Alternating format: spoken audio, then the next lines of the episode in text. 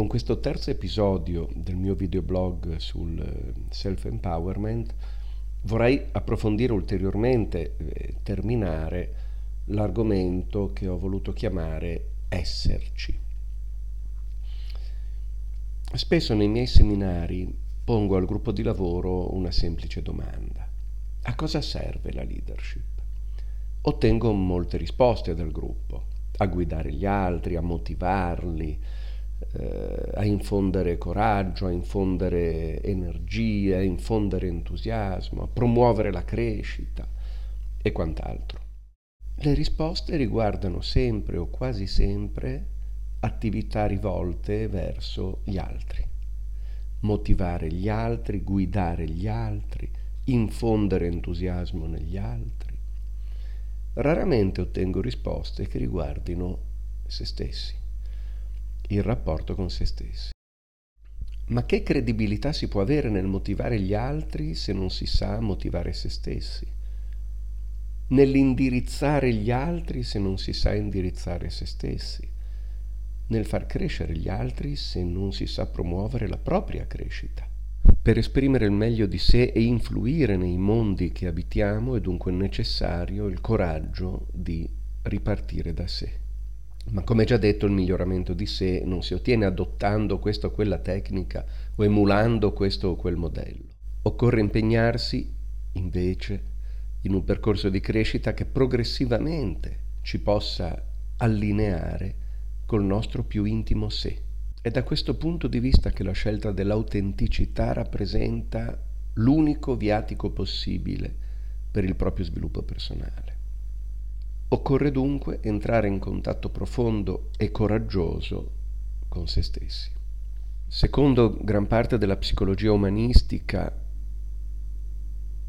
solo un progressivo allineamento con se stessi, con il proprio cosiddetto centro, può favorire l'alleviamento del senso di solitudine che ha in qualche modo connaturato la natura umana e determinare relazioni più autentiche con gli altri.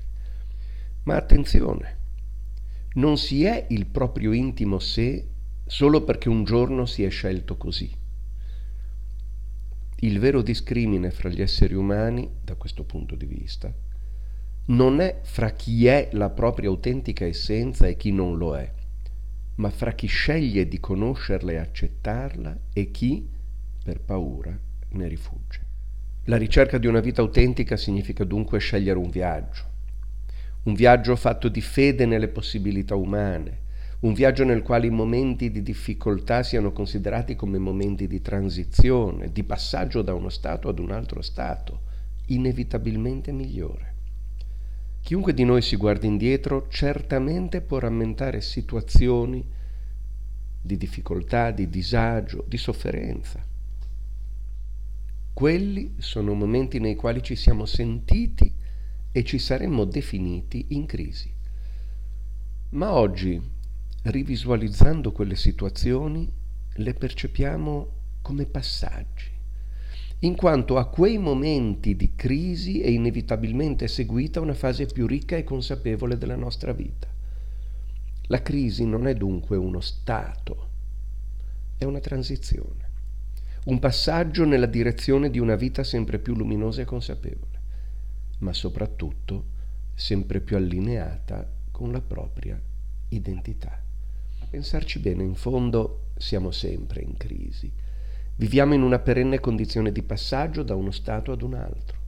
Viviamo su un ponte, un ponte destinato a farci scoprire sponde sempre nuove, prima negate, poi magari temute, poi forse appena intraviste, infine finalmente esplorate. Ognuno può scegliere se dedicare le proprie energie a rimpiangere le vecchie sponde o a scoprire la bellezza delle nuove. Altri ancora sono sopraffatti dalla paura e dall'incertezza e restano malinconicamente a metà del guado. Naturalmente a chiunque di noi può capitare di assumere in diversi momenti della propria vita questo o quell'atteggiamento. Di sicuro molti di noi possono rammentare situazioni nelle quali non si riusciva ad immaginare una via d'uscita. In quelle situazioni ci siamo sentiti privi delle risorse necessarie per gestire la difficoltà. Oggi guardandoci indietro osserviamo che al contrario una via d'uscita c'era e le risorse, sorprendendo noi stessi, abbiamo scoperto di averle. Questa consapevolezza può darci una nuova percezione del concetto di fede.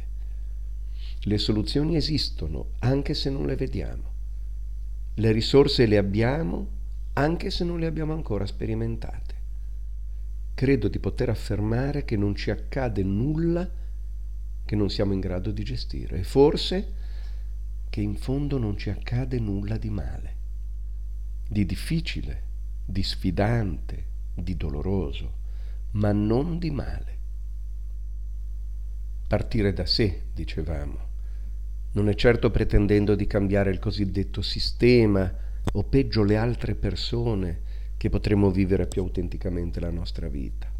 Occorre partire da se stessi, ciò significa innanzitutto prendersi cura di sé e della propria crescita, prendersi cura del proprio corpo, ma anche della propria mente e soprattutto del proprio spirito, se preferite della propria anima. Il viaggio alla ricerca di una vita autentica è dunque rappresentato da un percorso magico, misterioso, verso ciò che è bene. Dice molto bene Susanna Tamaro nel suo famoso libro Va dove ti porta il cuore. Abbi cura di te. Ogni volta in cui crescendo avrai voglia di cambiare le cose sbagliate in cose giuste, Ricordati che la prima rivoluzione da fare è quella dentro se stessi, la prima e la più importante. Lottare per un'idea senza avere un'idea di sé è una delle cose più pericolose che si possano fare. Prendersi cura di sé significa innanzitutto conoscersi.